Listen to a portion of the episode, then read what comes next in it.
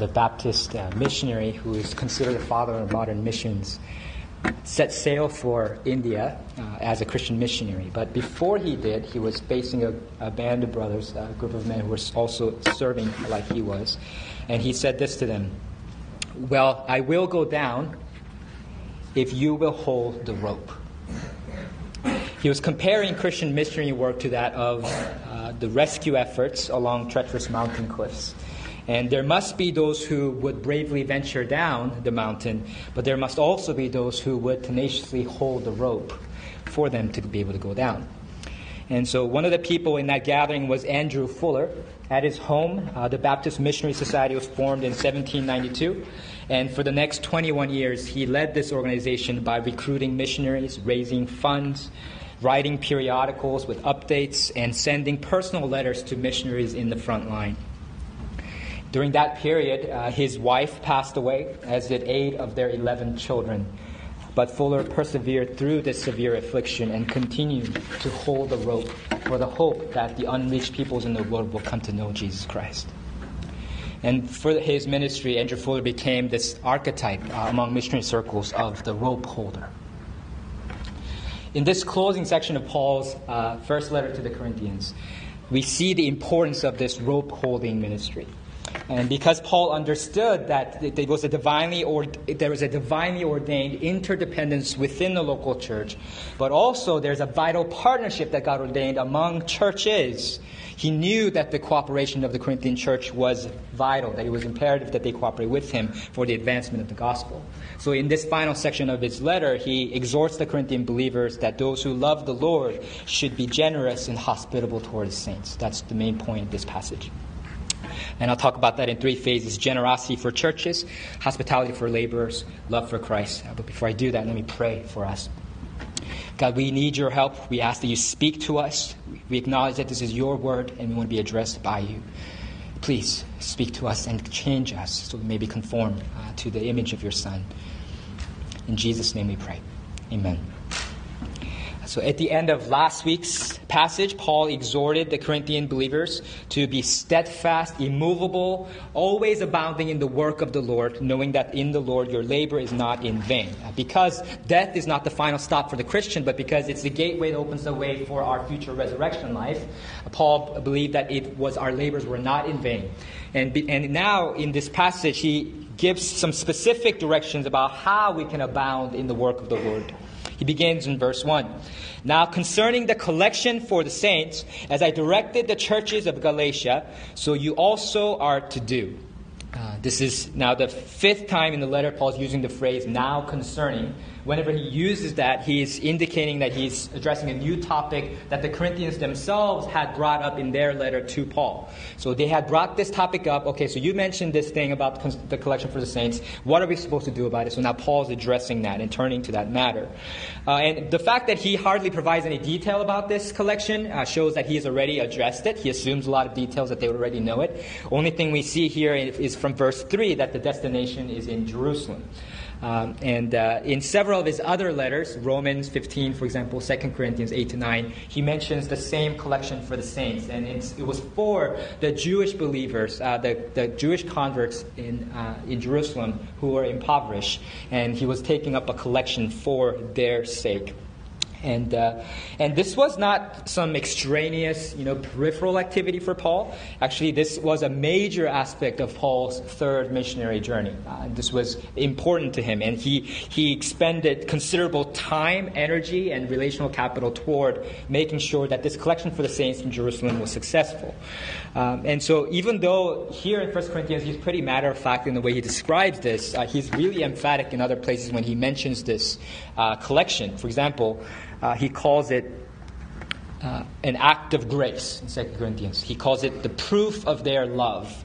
He calls it the ministry of the saints. He calls it a service. For Paul, this was much more than a fundraiser, it was an act of worship. It was a form of ministry. It was the natural and expected overflow of the love and grace that we have received from God. And, and James 2:15 to 17 says this, if a brother or sister is poorly clothed and lacking in daily food, and one of you says to them, "Go in peace, be warmed and filled," without giving them the things needed for the body, what good is that? So also faith by itself, if it does not have works, is dead. If we don't seek to meet a tangible need that we see of a brother or sister in Christ, how can we claim to care for their intangible needs that we don't see? If we don't care to fill their empty stomach, how can we claim to care for the nourishment of their souls? Paul was no advocate of faith divorced from works, and he expected and encouraged the better off Christians to supply the needs of the worse off Christians. And of course, as Christians, we're not just called to take care of other Christians, we're also called to love our neighbor as ourselves. But there is a particular call to love our fellow brothers and sisters in Christ because they belong to the same Lord, and we're accountable to one another. Then in verse 2, Paul tells the Corinthians what his specific instruction to the churches of Galatia was. He says, follow with me in verse 2. On the first day of every week, each of you is to put something aside and store it up as he may prosper, so there will be no collecting when I come. Uh, the first day of the week refers to a Sunday. Uh, the Jews historically worshipped on a Saturday, on a Sabbath. But Christians, because Christ rose from the dead on the first day of the week, as we see in Acts 27, they started to 20 verse 7, they started to worship on the first day of the week, which is Sunday. And so Paul is referring to the gathering. Uh, he may mean that when you gather, bring something that you set aside for the collection of the poor, but it, but it probably more likely means he wants them to use Sunday as a reference point, to use that day to set aside money privately so that they can bring it to the collection for the poor. Because in the in the if the sentence is translated even more literally, he says each of you by himself puts something aside and store it up. So so Paul's emphasizing that this is supposed to be voluntary, not compulsory. You should of your own accord bring something, set aside something something to bring to this collection for the saints. And each believer is to do this as he may prosper, it says. There's no defined amount that every believer is supposed to give. Rather, each believer is to give as he may prosper, in accordance with how they have prospered for that week. Uh, now, uh, we could be tempted, uh, some of us, to breathe a sigh of relief at this point quickly and say, Whoa, well, well, if that's the case, I guess I'm off the hook because I'm definitely not prospering. Other people should give, not me, right? And, but Paul didn't say only those who prosper should give. He said each should give as he may prosper. He expects everyone to give according to his or her means. It often happens that when our earning power increases, our standard of living increases proportionally, while our standard of giving does not. It should be the exact opposite.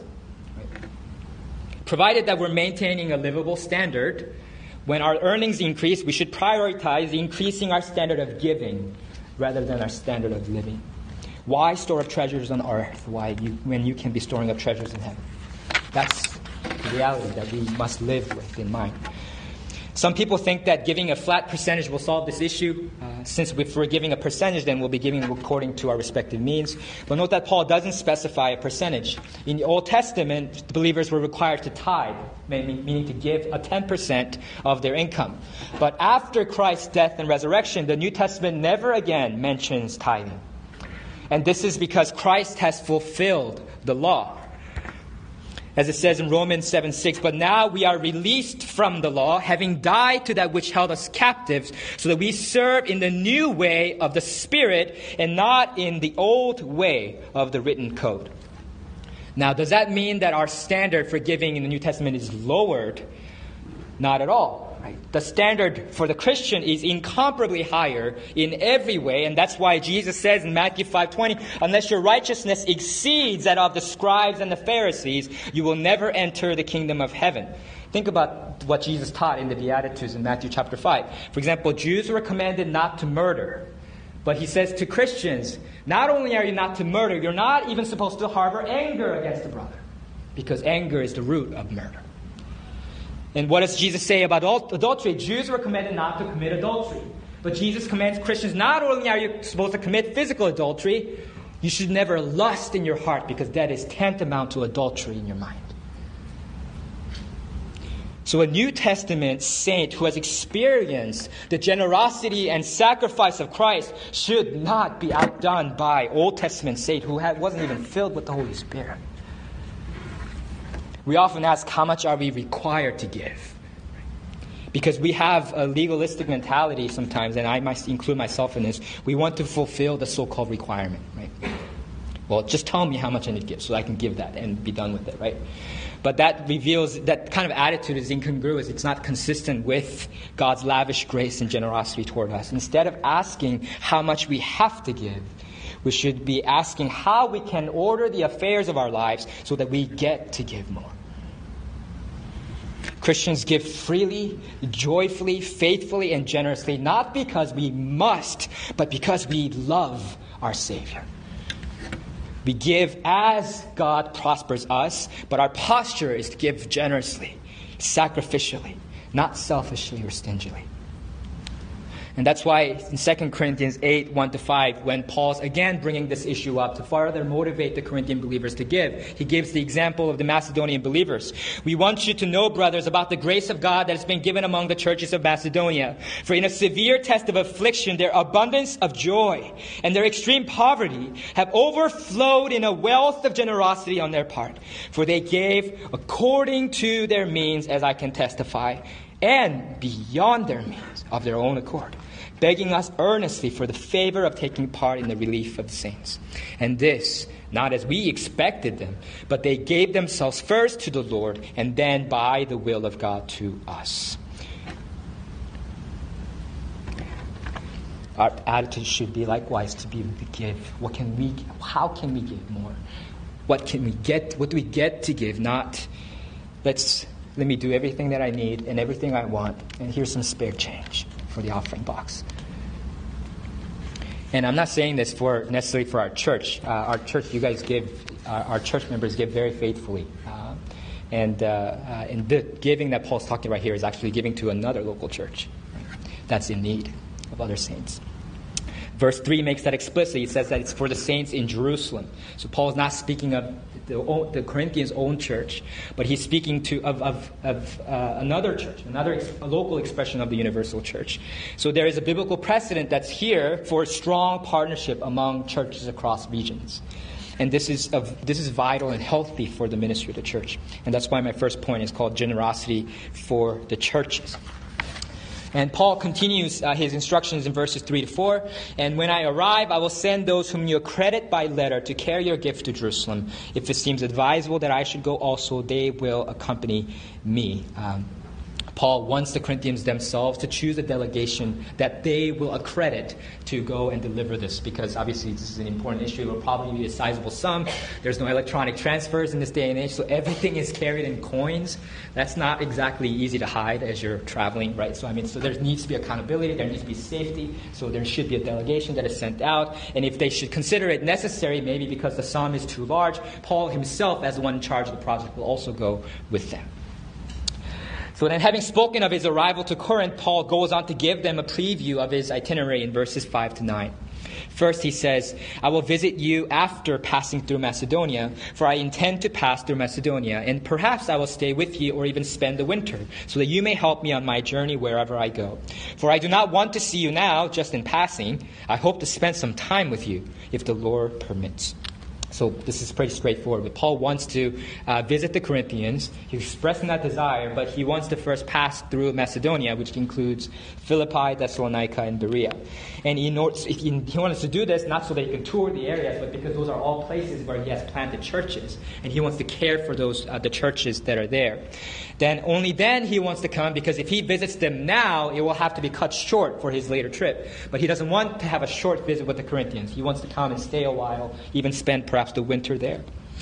And, and as he does that, his hope is that they may help him on his journey, he says, wherever he might go after visiting Corinth. The phrase, help me on my journey, is the technical phrase that refers to furnishing the, the, all the needs of a traveling missionary.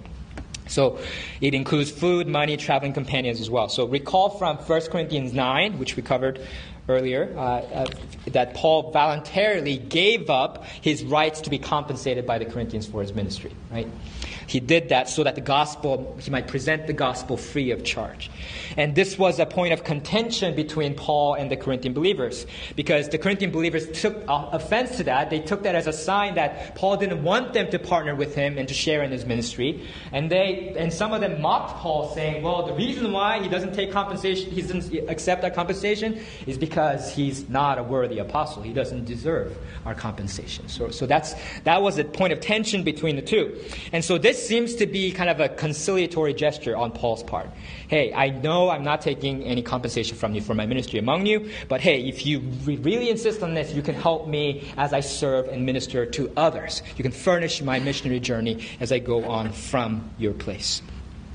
And so that brings me to the second point hospitality for laborers. And uh, Paul's closing comments in this letter encourage the church to be hospitable toward those who labor among them. Uh, including, that's why he says he hopes that they will furnish his missionary journey.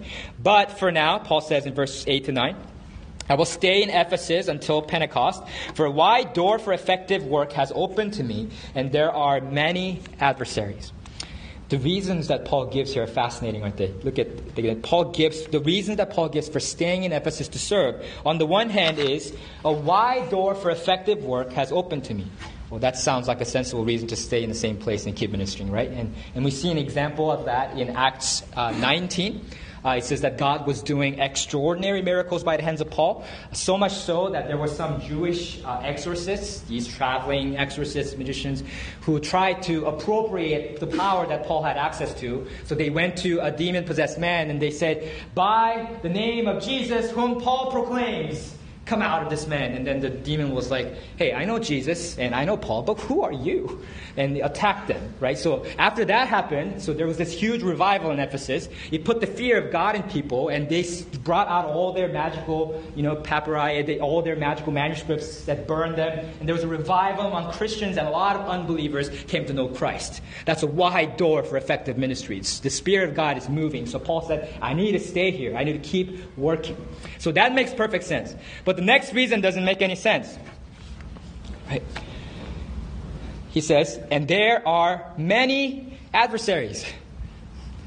Right? That would make you think, well, that doesn't sound like an effective, like wide open door for ministry. I mean, there's a lot of adversaries, Paul. What do you mean it's a wide open door for ministry? But Paul says, Paul doesn't seem to see those two, two things as mutually exclusive. Rather, he seems to assume that those two things go hand in hand. Yes, when there is a wide open, effective door for ministry, the enemy will be there to oppose you because it's effective. He expects that. And he says, Because of this, I must persevere. I must continue the work. So he does that. And, and before he arrives in Corinth, Paul knows that the Corinthians still need attention. And so he sends his apprentice Timothy to them. He mentioned that he would do this earlier in chapter 4. Uh, and uh, see that this is why I sent you Timothy, my beloved and faithful child in the Lord, to remind you of my ways in Christ as I teach them everywhere in every church. The Corinthians were transgressing the ways of Christ. They were violating the things that Paul taught them. And so he was sending his apprentice Timothy to them to sh- remind them of the ways of Christ.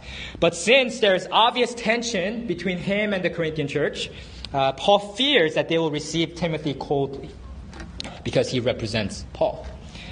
And they, uh, he's afraid that he'll be disrespected and disregarded. So he adds this in verses 10 to 11 out of his care for Timothy.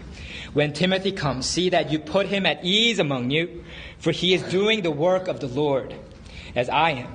So let no one despise him. Help him on his way in peace, that he may return to me, for I'm expecting him with the brothers. The phrase put him at ease is literally see to it that he has nothing to fear. Don't make my son Timothy, not his literal son, his spiritual son, don't make my son Timothy apprehensive.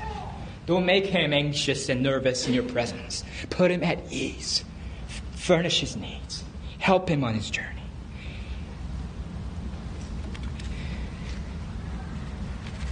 And these interactions show clearly that Paul and Timothy had fallen out of favor uh, with the prideful Corinthians, uh, that he, Paul felt it was necessary to do this.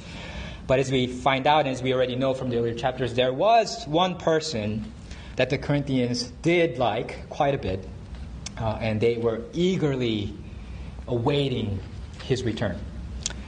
and that person was Apollos. Uh, apparently, the Corinthians, in their letter to Paul, after challenging his apostleship, had the audacity to ask him, Hey, but we don't really need you to come back, but you can tell Apollos, please tell him, because we're waiting for him. So he feels the need to address Apollos' visit, and it's remarkable what he says. Look at verse 12. Now, concerning our brother Apollos, I strongly urged him to visit you with the other brothers. But it was not at all his will to come now. He will come when he has the opportunity. Isn't that amazing? Right? Apollos was quite popular among the Corinthians. Right? He was, he's described in Acts 18.24 as an eloquent man, competent in scriptures. And he was trained, he was, he, was, he was trained in Alexandria, which was a center of learning and rhetoric in Greek civilization. So he knew how to speak. He knew how to teach. He knew how to command an audience. And the Corinthians liked him and liked the wisdom that he had. And they compared Paul unfavorably to that. Considering this, Paul seems to be out of his mind. And he says, Now concerning our brother Apollos, I strongly urged him to visit you with the other brothers. Given that the Corinthians are divisive and that they have an unhealthy attachment to Apollos, why would Paul assent to sending Apollos to them again?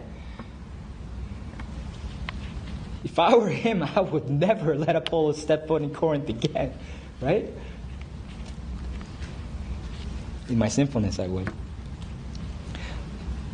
This is a large hearted gesture from Paul. And, uh, and Paul reveals a profound unity that he and Apollos have with this gesture. He said this earlier in chapter 3, verses 4 to 8. For when one says, I follow Paul, and another, I follow Apollos, are you not being merely human? What then is Apollos? What is Paul? Servants through whom you believed, as the Lord assigned to each. I planted, Apollos watered, but God gave the growth. So neither he who plants nor he who waters is anything, but only God who gives the growth. He who plants and he who waters are one, and each will receive his wages according to his labor. In spite of the Corinthians' attempt to pit Paul against Apollos, they themselves had great unity between them. Because they were fellow servants of God, it was God who sovereignly chose to use them, and He assigned to them whatever He saw fit. Paul calls Apollos our brother, a fellow worker. There was no jealousy, rivalry, or contention between them. They knew they were on the same page. So Paul knew that even if he sent Apollos back, that Apollos would bring the necessary correction as he himself would. And I, this is amazing to me because it shows that Paul wasn't concerned for his own ministry, his name, his reputation but he was concerned for God's name, God's church, God's ministry. It'd be like, I mean, this is a very possible scenario because we have very gifted pastoral interns in our church. So imagine that this were to happen, right? So I let one of our pastoral interns preach, which they do on a regular rotation basis. And every time this one pastoral intern preaches, everybody loves it. They're so blessed by it. He's faithful to the word. God uses it, and everyone wants to hear him preach more often. And then, and when I preach, however, eh, it's like okay, I'm same thing, right? I've heard this before, right? And so that, so so, so there's this kind of brewing tension, and, and so people this. But in that situation, if, imagine if I said, oh, well, then if God's using him, he should preach more. Let's have him preach more. That's exactly what's happening here. I mean, Paul is giving more airtime to basically his rival from in the eyes of the Corinthians, because it's not about us. It's about God and His ministry going forward. And so he addresses Apollos' visit, but it seems Apollos himself doesn't really want to go. I can understand him. Because he says it was not at all his will to come now. He will come when he has opportunity. So indefinitely delayed. Right? Perhaps Apollos himself was uncomfortable with the way he was being idolized by the Corinthians. We don't know that for sure, but for whatever reason, Apollos has, has determined that it's not time for him to go back. So Paul has said that he cannot come to them now because he is ministering in Ephesus, and he has said that Timothy is on his way, but he's not there yet. And he said that Apollos himself is refusing to go to Corinth. So in the intervening period, however, they must persevere. So he exhorts them in chapter verse 13, I mean verse 13. Be watchful, stand firm in the faith, act like men, be strong. This is similar to what Paul said earlier in chapter 15, uh, 1 to 2. Now I would remind you, brothers, of the gospel I preached to you, which you received, in which you stand, and by which you are being saved, if you hold fast to the word I preached to you, unless you believed in vain the Corinthians, in their doctrinal errors, but also in their sinful behaviors, were at risk of forfeiting their faith and failing to persevere until the end. They were starting to give evidence of the fact that maybe they had believed in vain. They didn't have genuine faith to begin with. And so Paul says, Be watchful. This refers to spiritual alertness and it's often connected to the idea of being sober minded. Don't fall asleep on this. Be alert, be engaged, be aware, lest you fall and stand firm in the faith. Paul is here using the word faith to refer to the content of the faith. Don't waver. Don't be, don't be wishy-washy. Stand firm in the faith. And the next two commands are also related to this idea. Act like men, be strong. The phrase act like men, of course, distinguishes manly behavior from boyish behavior, as well as from womanly behavior. And, and it's connected to the idea of being strong and courageous. It's a Greek expression that's commonly used in the context of exhorting soldiers in battle. Uh, of course, that is not to say that women are all cowardly or incapable of being courageous and strong, nor is it to say that men are better than women, where this passage merely recognizes that men and women are different, and that in God's design, have, He has given to men and women different, uh, interdependent areas of specialization. And of course, it's a spectrum. So if this man over here on this side, woman on this side, some men are on this end of the spectrum, right? And, and some women are on this end of the spectrum. So some women are going to have more masculine, seemingly masculine traits than men, and that's fine. But the call to call for men to be men and call for women to be women are still remain. It's their biblical uh, mandates. Uh, but generally speaking, there are, as we we can recognize there are character traits that more frequently are associated with men and character traits that are more frequently associated with women. And there are instances when both men and women should exhibit masculine traits, and there are instances when both men and women should exhibit feminine traits. For example, 1 Thessalonians 2 7, Paul writes, We were gentle among you, uh, like the nursing mother taking care of her own children. So Paul describes his own ministry as like a nursing mother. He had to display, to display feminine traits in that context.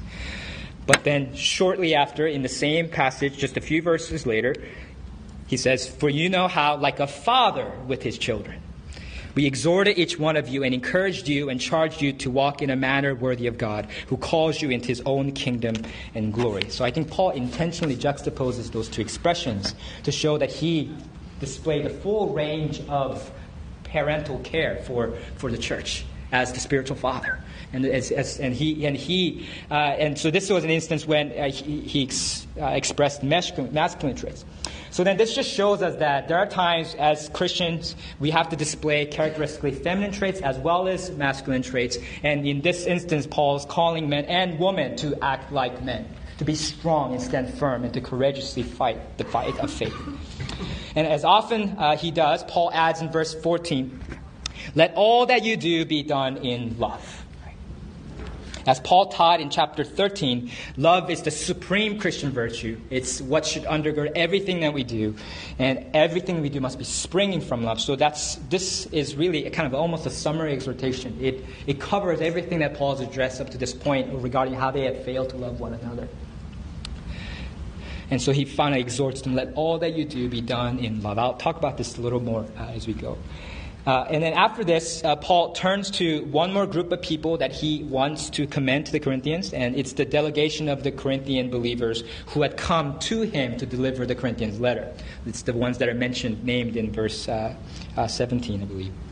And, uh, and he says in verse 16, Now I urge you, brothers, you know that the household of Stephanas were the first converts in Achaia, and that they have devoted themselves to the service of the saints. Be subject to such as these, and to every fellow worker and laborer. The members of Stephanas' family were the first Christian converts of Achaia, uh, and uh, they had devoted themselves to the service of the saints. The word service is the same word that's translated elsewhere in the New Testament as ministry. And we don't know exactly what kind of ministry this involved, because uh, all Christians are called to some form of ministry. Uh, but uh, it's possible that they hosted the church gathering at their house. They were the patrons of the house, of house church. But the language verse of verse 13, verse 16, uh, uh, strongly suggests that Stephanas, as the head of this household, served in some kind of leadership capacity, probably as an elder of the church that met uh, with him. Because verse 16 says, Be subject to such as these, and to every fellow worker and laborer. Right, the language of being subject is used in 1 Peter 5 5 to say, Be subject to the elders. I had this. Um, oops. And, uh, uh, and the word fellow worker is the same expression that Paul had used earlier to refer to himself and to Apollos in 1 Corinthians 3 9. So, so the context suggests that Stephanas is involved in some kind of ministry and probably a role of an elder in leading the church. And Paul says, not just to Stephanas, but to every such fellow worker and laborer, be subject. Uh, the fact that Paul feels the need to say this probably also suggests that Stephanas' his leadership was probably in jeopardy there as well probably because he was loyal to Paul and he was bringing this letter to him. And so, in this passage, as you've seen, repeatedly, Paul enjoins the Corinthians to respect and to be hospitable toward the church leaders. He expressed his hope that they would furnish his missionary journey. He expressed his hope that they would do show the same for Timothy. And now he says this for Stephanas. Why is this so important to Paul? It's not because the elders are these sages who know all the answers, so you should always follow everything that they say. It's not because Paul or the elders are seeking power and they want to lord it over the congregation. Hebrews 13:17 says this. Obey your leaders and submit to them, for they are keeping watch over your souls as those who will have to give an account. Let them do this with joy and not with groaning, for that would be of no advantage to you. You should be subject to them. Why? Because they are keeping watch over your souls as those who will have to give an account. He's saying it's a hard job, and provided that they are doing what they're supposed to be doing, they're not doing it for themselves, they're doing it for you. They're serving you. And not only that, they're not their own bosses. It's easy to think of it that way because they don't have any human bosses above them, but it's, it's worse than that. They have God as their direct boss. They'll have to give an account to Him a holy God. And they're like these ancient stewards, right, who were servants of the master of the house, who was given charge, this derivative authority to, to have authority over the household, the matters of the household, and even over their children. But that was a derived authority, right? When the master of the house returned, they had to give an account. They didn't own anything in the house, everything belonged to the master. These leaders of the church are like these stewards. So their livelihood, their, their inheritance, their rewards, whether they will be commended by God or not in heaven, depends on how they serve you.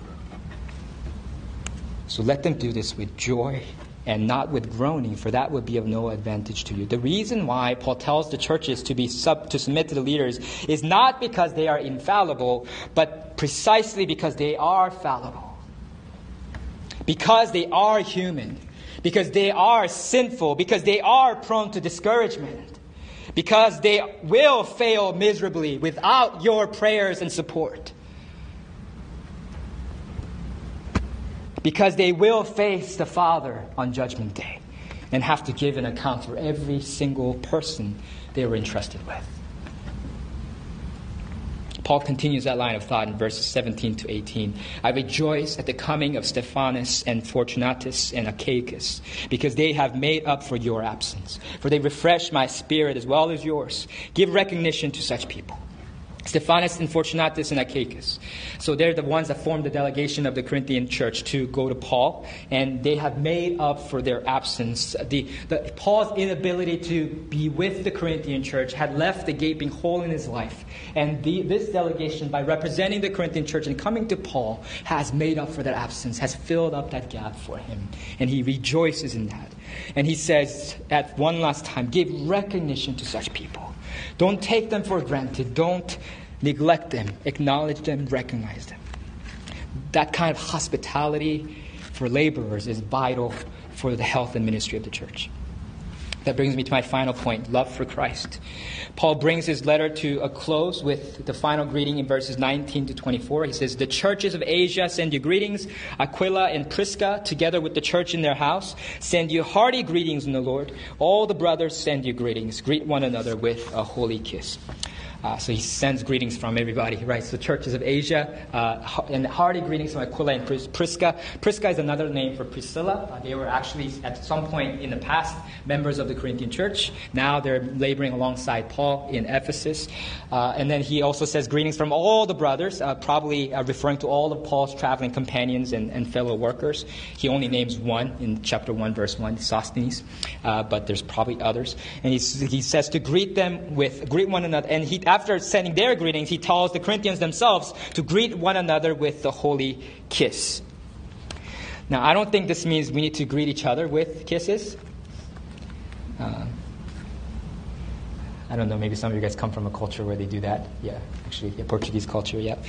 Um, because uh, if you did that today after the service that's going to be misunderstood because our culture our culture has changed right? Uh, so it's it doesn't convey the same thing that it used to convey. Uh, so we need to rather labor at preserving the principle that is there and not the cultural practice. Um, and the principle is this right? It's show affection. Greet one another with affection right? I don't think a professional handshake kind of cuts that. How can you show love for one another? Greet one another enthusiastically. Look one another in the eyes.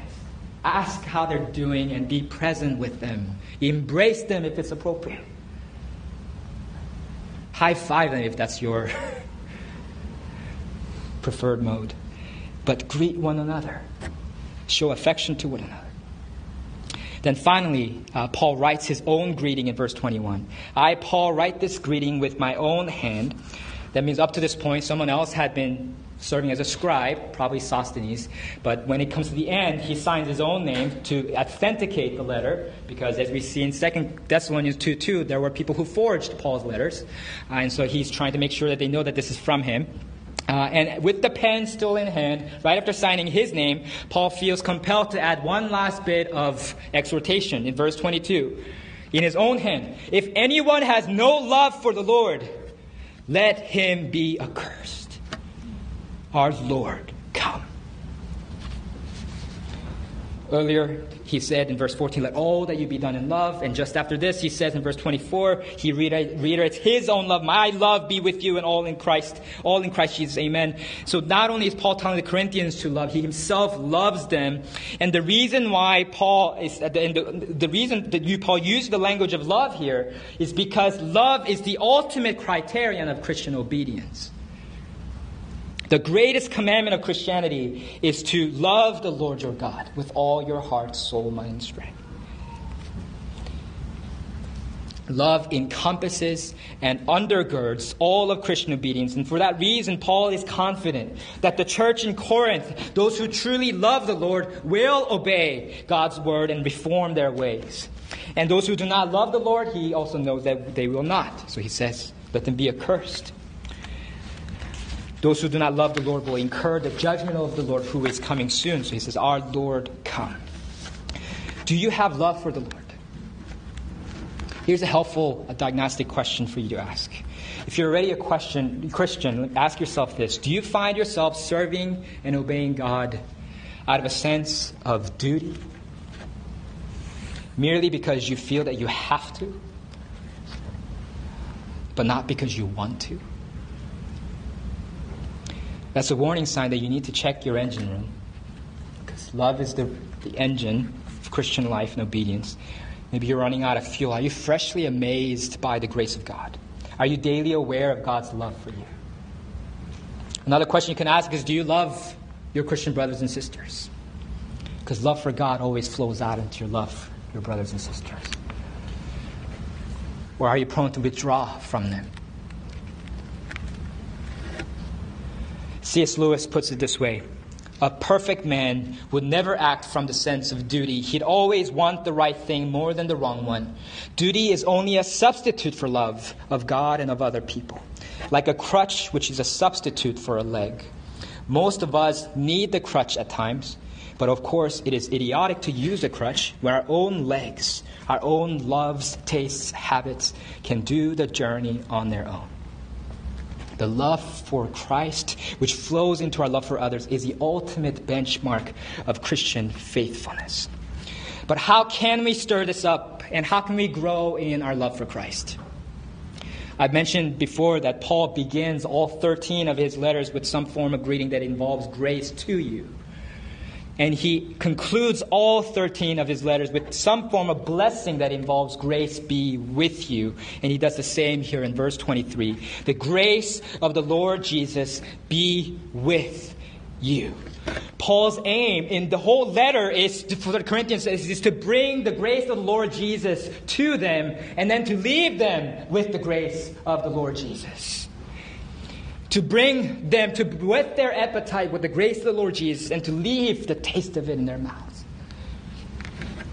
We love because he first loved us. 1 John 4 19. The grace of the Lord Jesus is a gift, not a payment. It comes freely from the love of Christ. It's not something that we can earn with our love for him and our good deeds on his behalf. The ultimate expression of this free gift of God, the grace of God, the love of God we've received, is seen in the cross of Jesus Christ. Even though we deserve to pay the penalty for our sins and die Christ died in our stead so that we might live. That's the grace of the Lord Jesus.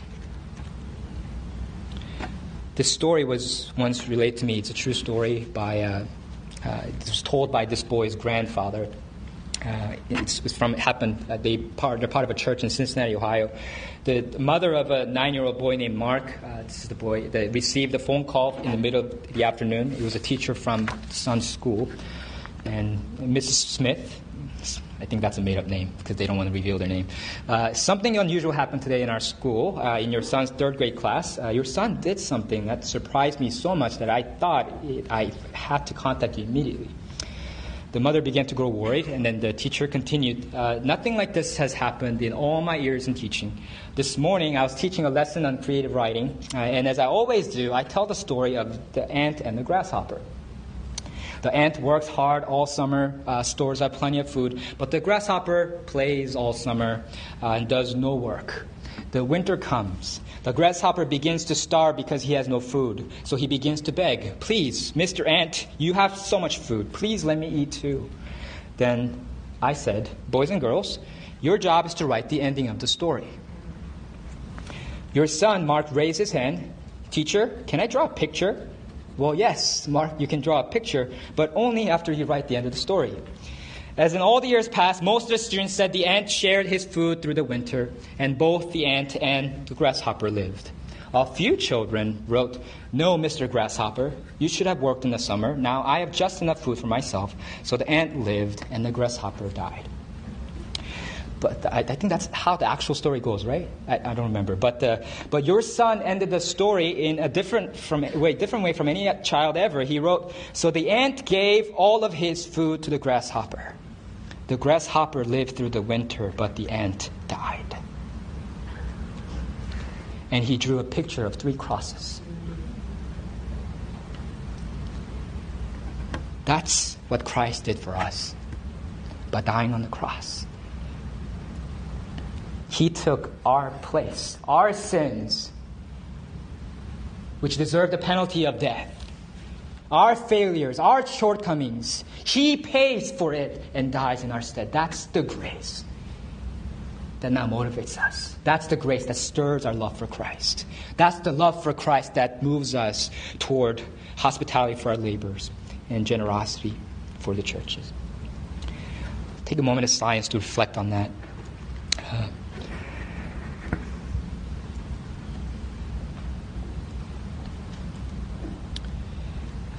we have an uh, opportunity today to express uh, our generosity toward churches that are in need. Uh, once a year, the churches within our denomination hold a hold Mission Fund Sunday, uh, when we take up an offering for a denomination-wide uh, mission fund. Uh, this fund is used to fund church plants throughout the world. Uh, we, when we first launched our church, we actually received uh, funding from this same fund as well. Uh, and, uh, and there's actually a short five minute video that talks about that, but we're not going to show it today because we're running late. Uh, we could show it to you next week if there's time for it. Uh, but uh, basically, in that video, you'll see uh, Stephen Bone, uh, who is uh, a friend of mine, a pastor friend, and he went to the same seminary that I went to, not at the same time, here in Gordon Conwell, Boston. he and his wife have a big heart for urban ministry, city, inner city ministry, and they live in a neighborhood with a lot of poverty and drug addiction. Just to give you a glimpse of it, the, the, area that they serve, the neighborhood that they serve is called Frankford, Pennsylvania. Their median household income is $29,000. Compare that to the $99,000 in Cambridge and $112,000 in East Cambridge. Right? So yes, we do have our own needs, but their need is of a different order. Uh, and uh, uh, and so and they uh, we're going to actually pray for them uh, too in the prayers of people. So whoever's uh, leading prayers of the people, you can come up now, and we're going to pray for that church. And, and I'll tell you guys how you can give toward the mission fund at the end of the service.